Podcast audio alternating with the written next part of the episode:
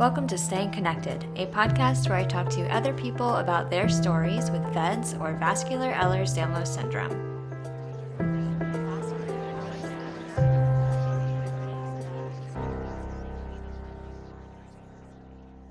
This is your host, Katie, and before we get into the show, I want to remind you that the views, information, and opinions in this podcast are those of the individuals involved, and the information presented does not constitute medical or other professional advice or services.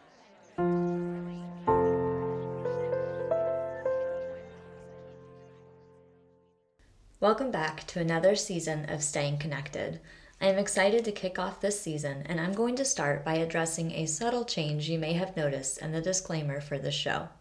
My last day as director of the VEDS movement was March 15th, and since I am no longer an employee of the Marfan Foundation, I've updated the disclaimer. It's important for you to know that this show never was and is still not produced by or affiliated with the Foundation or its division, the VEDS Movement, but now I don't feel it necessary to include that information at the beginning of the show. As always, this show shouldn't be taken as medical advice. Another change I'm adding this season is a section at the end of the show to include upcoming opportunities to meet others or get information through various organizations serving our community so be on the lookout for that at the end of this and future episodes. This season, we're going to talk to six members of our community, one of whom is a returning guest.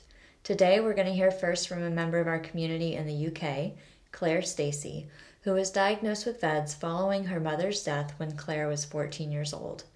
In the episode, she's going to share how her understanding of and interaction with her VEDS diagnosis has changed as she's gotten older and dealt with medical events of her own. Before we go to the interview, if you want to support this show, please consider joining my Patreon. For a few dollars a month, you can make sure this show continues to reach people around the world with real life stories about VEDS. You can join the Patreon at patreon.com slash translucent1, and you can also support the show by sharing this podcast with people you know to help us raise awareness of VEDS around the world together. Thank you so much for your support, and a huge thanks to my current patrons who have already been supporting the show. Thank you so much. Let's go to the interview.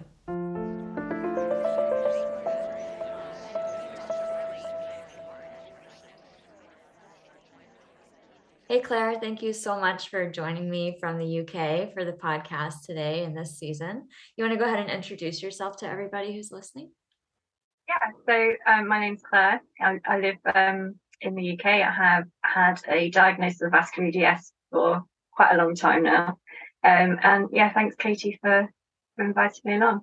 Yeah. So when when were you diagnosed with VEDS? Like how did that come about for you? To be honest, it, it wasn't for me, it wasn't like a, a clear like this is the date I was diagnosed. I've grown up with an understanding that I had something wrong with me. And I think that then that then became an understanding of having vascular loss. Um my mum died when I was 14 suddenly. Um, possibly from a complication of vascular EDS, but she never had a comp- she never had a formal diagnosis in her lifetime. So they'd queried von Willebrand's, um, and then on the death certificate, because she'd had a mitral valve prolapse, it it was um, the cause of death was was put as um, Marfan syndrome. Mm. Um, and I remember going for tests. You know, I remember going for skin biopsy. I remember seeing doctors. But as far as I'm concerned, I've always I've always known I've had vascular EDS. Um, and then as an adult, I had it rubber stamped with a with a blood test. Um, and I think that you know the genetic team that saw me when they gave me the results were looking for a reaction, looking gave me space to react, and I just didn't really I didn't really have one. I was just because as far as I was aware, I'd always had it. I, I just you know I, I knew I already knew I had it really. So yeah. Yeah, and you didn't know a lot about it. You just knew you had something. Yeah, I just understood it um, on a quite superficial level as my skin tore easily, I bruised easily, I had to be careful. Um, but I didn't fully understand, you know, at a younger age, the implications of that.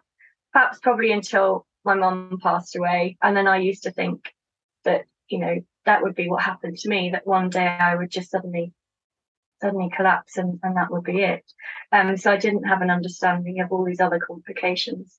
And because I was quite shut down about it, I think it was probably quite hard for medical professionals to tell me more about it because I just used to cry all the time when I saw them. So um, yeah, they had a bit of a difficult job.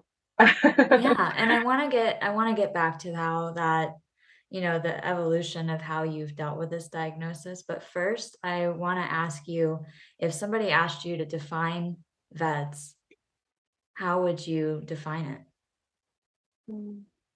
um, i mean as far as when i see a medical professional or i i explain it to a friend or something i just say it's a rare genetic disorder that affects the collagen um, and, and, causes my skin to be very thin and tears easily um, and bruises easily, and I'm at risk of um, you know spontaneous arterial um, rupture and and a hollow organ rupture, and that's how how I explain it.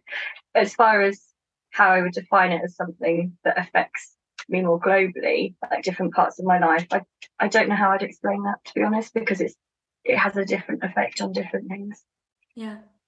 Yeah, I mean, it's such a it's such a strange diagnosis to kind of like wrap your head around mm-hmm. um, fully, and especially like emotionally. So let's go back to the emotional aspects of like your evolution of understanding of VEDS. So you said you were kind of like shut down and didn't really want to learn more about it. Um, can you tell me more about how that has changed as you've come to terms with it? Yeah, so really, I just thought well, if I'm just going to CAPS one day, I don't want to know about it. Well, how how could it benefit me to know more? It's just scary. It's a scary condition. It's a scary condition for people to read about. It's not bedtime reading, is it? I think for a lot of people, you know, newly diagnosed or even with a, a certain amount of knowledge, and then they transition into adulthood, and perhaps there's more questions they have. So for me, it came about because I had major complications. So I had a major vascular event um, and and and the reality of it just you know hit me in the face. I had to deal with it. I had no choice. Um, so i think from then i started to um, understand and read a little bit more about it. But just even now it's bite-sized bits. Like I, I still find it hard. Even though i'm able to talk about the condition i still find it hard to to read a great deal about it. Because because it's it's uh, you're you're sort of staring your mortality in the face when you read it, don't you? And it's it's not even just your mortality, all the other complications you can live with. Um, so yeah, so that's how it happened. I basically had no choice but to deal with it because, um, and then obviously I didn't want these things to happen again, so I tried to learn more about it. But I already knew precautions I had to take, like not, not lifting things that were heavy and that kind of thing. So as far as lifestyle, it didn't change anything. It was just more of a um, a book knowledge of it, I suppose. Yeah. So tell me about that that major emergency or major episode that you had that kind of brought you to yeah. this place. yeah. So I mean, it just hit me out of nowhere. Even though I knew I had a diagnosis of vascular EDS, um, I was I was visiting some friends in London, and um, I just had this low back pain, which started to get worse and worse. Um, and then I started getting um, pain radi- radiating down my leg. I couldn't weight bear properly in my leg. The pain in my lower back was getting worse. Um, to the point I had to excuse myself and go. We were out for drinks. I had to go and excuse myself and lie down in the toilet of this restaurant because the pain was so bad. And really, at that point, I should have been like diagnosed with vascular EDS. You know, severe pain. Do something about it. But I was like, oh no, no. So I went back to my friends and um, and then as we were, I said, look, I really don't feel very well. So we were walking back home, and um, then the pain suddenly shifted from my back into my my abdomen, and it was intense, really, really intense. I couldn't cope with it at all. Um, and they took me back to their apartment, and I said, no, no, you should go out and eat because they had we planned to eat. I said, no, you should go out and eat. I didn't want to ruin the day for them, and um, and then the pain got worse. I started vomiting. I had no idea where I was in London, where this apartment was of my friends. Um, I ended up ringing, um, ended up 999 and they came out um, and I went to hospital. And at that point, they they gave me a scan, they did all the right things, but they saw small aneurysms. They didn't think that was the cause of the pain. Um, and it turned out a week later, I'd been continued to be ill. So they discharged me. They can I continued to be really, really ill, um, sweating, nausea. I couldn't even smell food without feeling sick. Just felt horrendous. Um, and then I've gone desperately, you know, having gone to the GP and they didn't know what was wrong because I was telling everybody, oh, they don't think it's the aneurysms. Mm. They don't think it's the aneurysms because that's what I've been told. So of course that was misleading them for the doctors.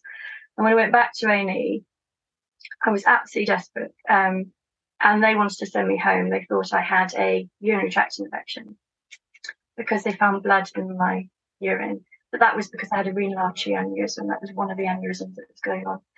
Um, and then, yeah, they found they did another admitted me um, after some discussion um, and uh, did another scan and showed that the hepatic artery aneurysm had grown significantly in size and I needed emergency surgery. So, yes, really, I should have been thinking I have a diagnosis of vascular EDS.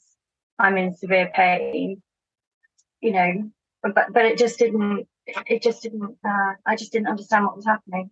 Yeah. So then, mm-hmm. at that point, did they operate on that aneurysm? Yeah.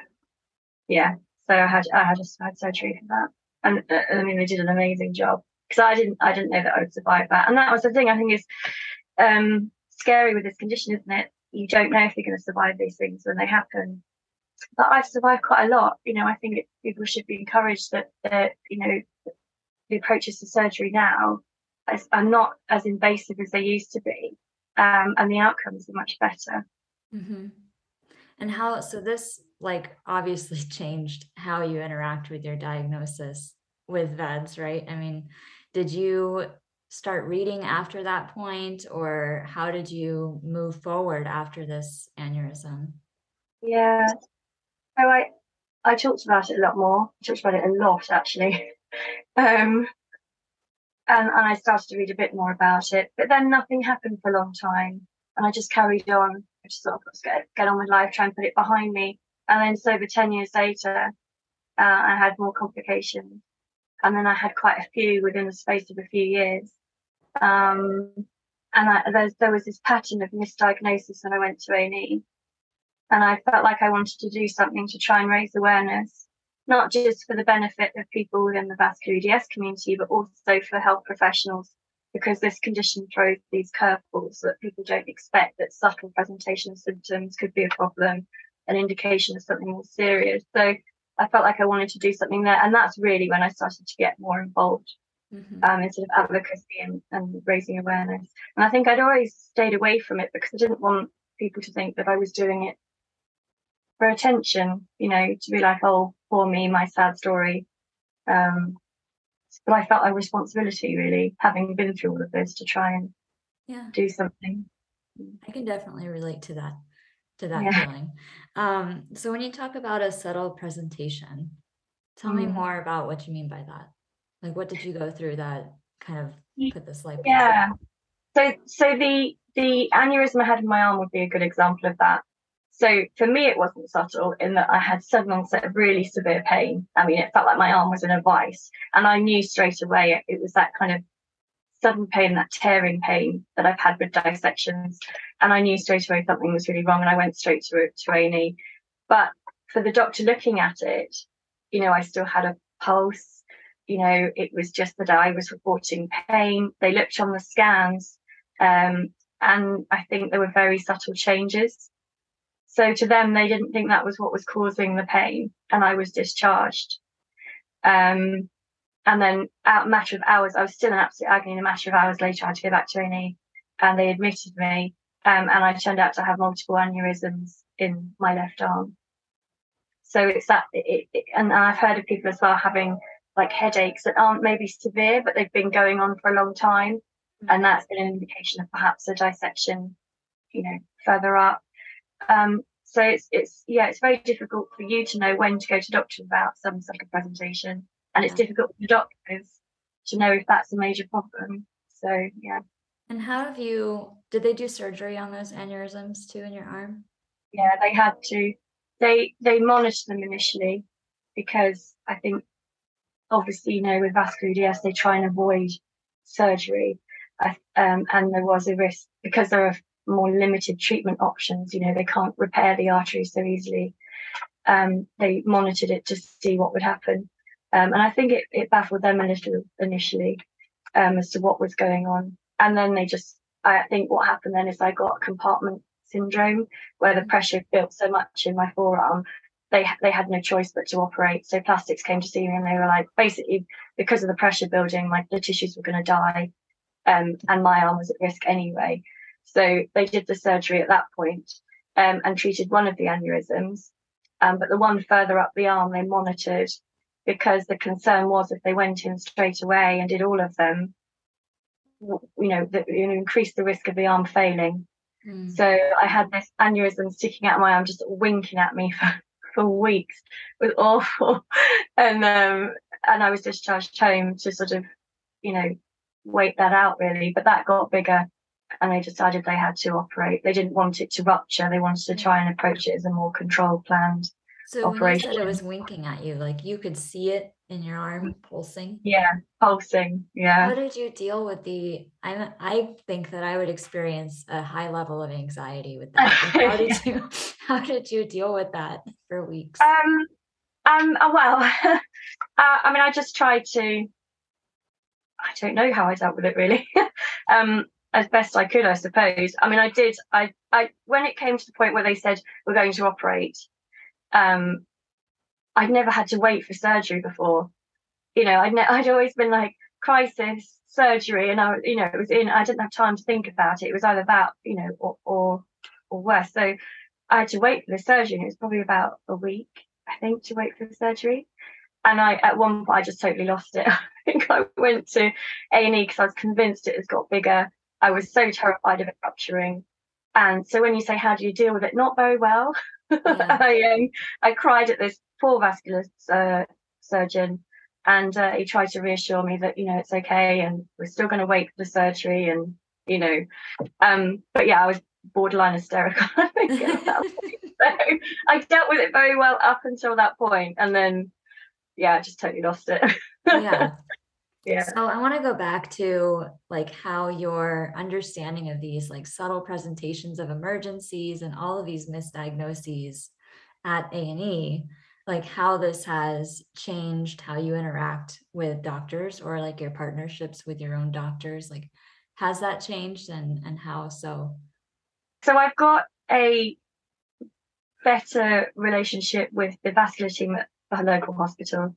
I also raised the concerns about this pattern of misdiagnosis in A&E with the emergency department team. Um, so I didn't put it through as a complaint, but I said to them, look, this keeps happening. Is there anything we can do about it? Um, and they were really good. They were very responsive. So I feel like if I went into, so the next time I went into A&E, actually, they said to me, "Oh right, um, well we'll get you seen by a senior doctor because we tend to do that with vascular EDS." And this was at the point of triage. Mm-hmm. And I was just like, oh my gosh, nobody's ever said that to me before. So I do feel like they were very um, understanding, very responsive. Um, so I feel a lot more confident um, going to A&E. And also I'm more aware that such a presentation can mean something more serious. I think I'm more prepared for that now.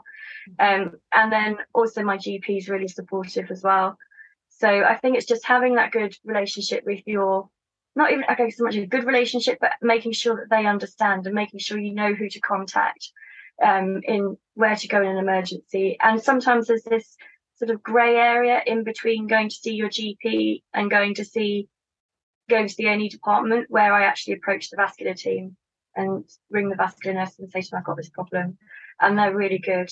And then they speak to the vascular uh, consultant. So I feel like I've got a really good support network mm-hmm. as far as the medical team now. And I feel I'm better prepared as well. Because I think, you know, there's a there's a lot we we don't have control over. But I think being prepared as patients is something we do have control over. So I think it's really, really important that we do that. And I know how horribly wrong it can go when you don't do that. So yeah. yeah. Yeah, and that's something that I'm very passionate about as well. This idea that you know you can prepare for everything that you can prepare for and build those partnerships and talk to your first responders and all of these things that can help you in an emergency where you, you don't have to think about those pieces anymore so heavily or like wonder what am i going to do right like you have those relationships with your doctor and i think being able to have a vascular team that you can call and say like hey i don't know what to do is yeah. this something I should go to the emergency room? And I think, you know, for a lot of people, it might be a vascular surgeon, it might be a cardiologist, it could yeah. be your primary care doctor or or GP. Um, but it's important, I think, to have those tools and get them set up ahead of time. Absolutely, because you know, by the time you have an event, it's too late to think about that. You have to think about it beforehand. And it feels a bit like overkill when you maybe haven't had a vascular complication or um, you've had a big gap in between um, events. You know, it feels like overkill, but it's it's really not. It it is the difference between a good outcome and potentially, you know, something more serious. So yeah, I'm I'm with you on that one. It's really important, and it's something that we have control over. I think that you know, as patients living with a rare disease, we do there is a certain amount of responsibility there. That you know, there are over seven thousand rare diseases. Mm-hmm. Um, you know, doctors can't possibly know about all of them. We can't expect to turn up at an A&E department and them to understand. And there's always a high turnover of staff, so you really have to make sure that you have information ready um, and if you're not able to advocate for yourself, somebody else to do that. Yeah. So yeah. Yeah, totally. And I think it's I think it's so incredibly important. And there's a lot of tools out there now for emergency preparedness. Like I know that the VEDS movement has an emergency preparedness kit. Annabelle's challenge has one. There's medical IDs, like things things, things to help things you. are definitely better than when I had my first event. So, and, and I've been working with Annabelle's Challenge as a volunteer on the emergency care project that they set up, looking and part of that project, the first thing we did was to review the information that patients carry with them. Um, and initially we had a blue wallet card, but the idea was it was something you could carry around easily and you could give to medical professionals. But we, we were finding from people's experiences that wasn't enough, you know, so we've added to that pack, uh, you know, so some people have something there to bring with them additional information. Because it's it's out of hours you know you don't want it's out of hours particularly when you don't have somebody you can call like the specialist clinic in london and sheffield here. They're not open they're not accessible. Um you know these things for me have always seemed to happen in the middle of the night. I don't know why. Um and so it, it's really important to be prepared with that information. Yeah. Yeah so let's go back to your your story. I think that you're in your how old are you? You're in your 40s? Yeah, I have to think about it. 43. I keep referring to myself as 30 something, which is just I'm in total denial. so your mom died when you were 14. Yeah, she was 49. Okay. And then you in your young adulthood got kind of genetically confirmed with this condition. Did it change like how you approached thinking about having children or having a family? Like, did you ever want to have children early on? I I think that my knowledge of having vascular EDS came before that point where you think, shall I have children? Shall I not? Or before that age. Mm-hmm. So I think it had been mentioned to me that there are risks with having children. So I think I'd accepted in my mind that that probably wouldn't be an option. So I don't know if I'd really have wanted children. Um, if I hadn't have had vascular EDS, I don't know if that desire would have been there. But I think because I had to make practical decisions, I think I always accepted that might not be a possibility. And so when I met my partner, that was a conversation we had quite early on because I didn't want him to. That's the difficult thing. You don't it's quite a serious conversation to have with somebody early on in a relationship. but you don't want to get to the point where you're emotionally involved and then you go, oh, by the way, you know, and then for a lot of people, I know that that's, if that's something that the partner wants, that's a deal breaker. And it, and it has been for me in the past. So, um, so it's one of those awkward things that you sort of have to bring up. But I've decided for numerous reasons that I wouldn't have children. I didn't didn't want to pass it on uh, the condition on. Um, I'd lost my mum quite young. I didn't want that to happen to them. Um, and then there was the practicalities of looking after a child, so not being able to lift anything heavy, and the financial implications of, you know, what if I couldn't work in the future, and how would we support a child, etc. So I was fortunate that I could make an informed decision. I know that some people obviously decide to have children, and there's not a right or a wrong. It's a very personal choice, isn't it? So by me saying that I've decided not to, it doesn't mean that I'm saying that you shouldn't. It was just that's what I decided for myself. Yeah. Well, thank you for answering that. I'm always like cautious to ask that question because Yeah. you don't want to assume that somebody ever wanted them to begin with, or you know, you don't want to assume. Yes, because some people. do- I think that's the problem, isn't it? The assumption is, oh, you're a- you're you're a woman, you want children, and you just like some people don't. And we have a very happy life without children. And sometimes we actually think, like when when people were in lockdown and homeschooling their children, we were like high fiving each other that we didn't have children to look after. So you know, there's a lot of positives about not having them. And I've got nieces and nephews, and Mhm. so yeah. But it's a it's a it's a sensitive topic, isn't it?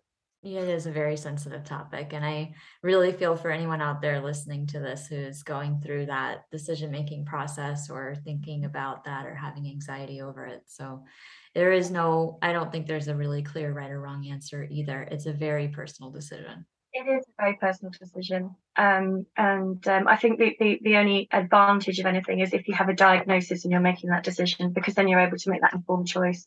I know for some people, they've got that diagnosis after having children, um, which is, is, is hard for them. So, yeah, there's no right or wrong, definitely. And I think they're a lot more positive now about people having children with VEDS. Definitely. I've seen a change um, since it was first discussed with me. I've definitely seen a more positive attitude to it. So, yeah. Yeah, definitely. If there was advice that you would give to somebody listening who is going through the diagnosis process or has just been diagnosed or is dealing with like the emotional impact of the diagnosis, like do you have advice for someone going through that? Um, I mean, I I don't know that I have advice as such, more of a story of encouragement. That when I had understood my, you know, having this diagnosis, I thought that, you know, one day I'd have an episode and that would be it. I've had a lot of surgeries, had a lot of complications, and I've survived them. You know, I think that there there's better monitoring of your condition now. There's a better understanding than there used to be even 10 years ago. Um, and the, um, I mean, the, the endovascular surgery, and I mean, I've had repair of an aneurysm where they make a tiny hole in your leg and go up through your artery. And you, I mean, you just never know. I've had spots that have left a bigger scar. I mean, it's just incredible what they can do. And I think, you know, if you have a good care team around you, um, but I think if you I think, I suppose, perhaps as far as advice, I think although it's really hard to think about an emergency and to think worst case scenario at the point you receive a diagnosis, I wasn't prepared when I had mine. So I think even at the very least, if you have the information that Annabelle's Challenge or VEDS Movement recommend that you have, and you have like an overnight bag or something, because believe me, I've ended up on an operating table with pants I wouldn't want anyone to see. So I always make sure I have like an emergency bag and things. And I think just being prepared, having a good care team. Um, but it's not easy to do. I totally accept that. It's hard. yeah. It's hard to think when you get a diagnosis that, that could be. Um, and, and I think as well, if you making links in the VEDS community, I didn't want to do that. And I, and I actually feel like I've gained a lot from it. I was scared of if I got to know somebody and they passed away. And there have been people who I've been connected with on Facebook, and that has happened. But I think once I dealt with that, it became a bit easier. And I think there is so much benefit to being involved in the community, um, to being able to ask questions, or because I can't ask my friends, is this normal? Right. Like, is this, like, you know what I mean? I, can't, I, I can ask them, have you had this? But their body's totally different to mine. right. So, so to be able to ask other people and for them to understand, it, it does make a difference. Yeah. Yeah, that is really great advice. And if you're listening to this and you haven't been connected with somebody, like there are a lot of resources out here for you. And um, put a comment in this episode or, you know, reach out to the VEDS movement or Annabelle's challenge and they can help you find somebody, I think, for sure. So thank Yeah. you so much, Clare. I do want to ask you one final question. I like to, a lot of medical professionals listen to this podcast. And so if you had advice for medical professionals or something you'd Mm. want them to know about VEDS, what would that be with your life experience? Yeah. Is that, um, I mean, I, I think that trust between the patient and doctor makes a big difference to your quality of life living with vascular EDS. you know, I've got doctors who've never looked at me like, oh, just being a bit anxious. Mm-hmm. Because as soon as somebody looks at me like that, I can't trust them. I can't trust them to support me. So I think um, really I'm trying to understand that yes, when they present to you, it might be anxiety.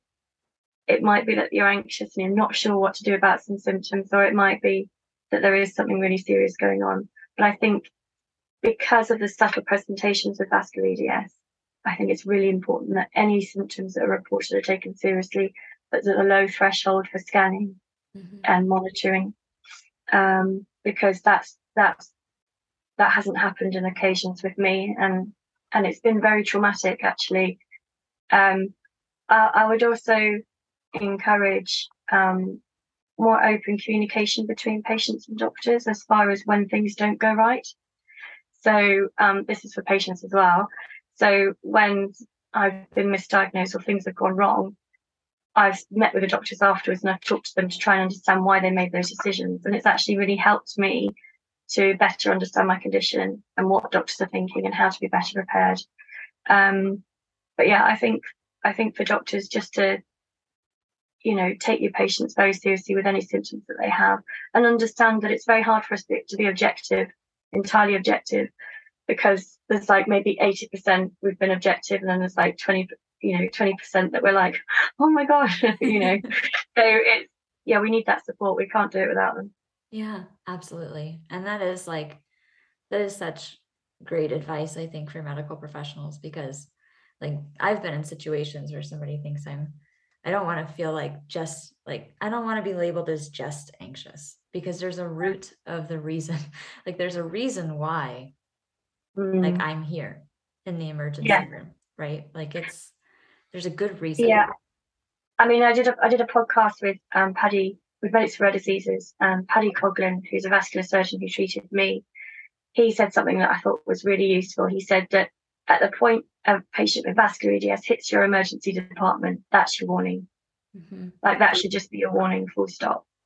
That there's something really wrong potentially going on. And he said about lowering the threshold. He has a very low threshold for investigation, not investigation, sorry, uh, scanning and yeah. monitoring because you know it, it catches even the most experienced doctors out you know it, it really is um, challenging for mm-hmm. both the patient and the professional so yeah what podcast is that oh um, medics for rare diseases is a charity in the uk mm-hmm. um, and we did a podcast with them they do a series of podcasts about different rare conditions and we did one with them uh, called not just hypermobility um, uh, we were trying to raise awareness of the challenges when patients are facing an emergency complication.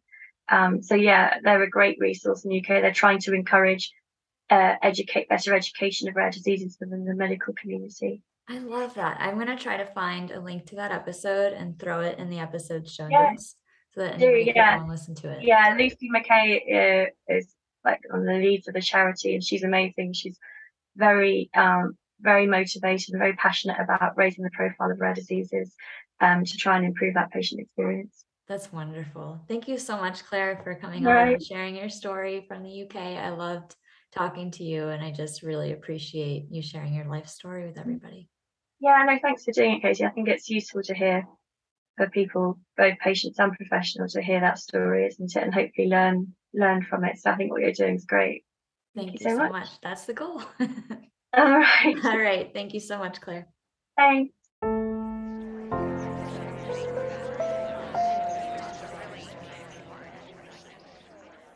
Thank you, Clare, for sharing your experiences on the podcast, and thank you, everyone, for listening. There are a number of opportunities to connect with others and learn more about VEDS coming up soon. The Marfan Foundation hosts a number of in person walks for victory around the United States, and there are several right around the corner in places like Raleigh, Nashville, Atlanta, Washington, D.C., and Seattle. There's even an online virtual global walk for victory in May. Also, coming up is the Foundation's conference, held this year in Chicago, July 13th through 16th. In addition to this conference, the Ehlers-Danlos Society will be hosting a VEDS camp in partnership with the VEDS movement the weekend prior to the conference at Camp Joy. Links to more information about these events can be found in the episode show notes. I've also included a link to the podcast episode about VEDS by the Rare Disease Podcast for Medics that Clare mentioned in this episode. On our next episode of Staying Connected on April 8th, we will talk to Tony Harrison, who was previously diagnosed with hypermobile EDS before a medical event that prompted genetic testing for VEDS. Don't forget to subscribe to Staying Connected on your podcast player so you don't miss this or any other future episodes. And if you like this show, I hope you will consider sharing it with your friends on social media to help us raise awareness of VEDS together. You can also support the production of this podcast by joining my Patreon at patreon.com slash translucent one. Thank you so much, and I will see you soon.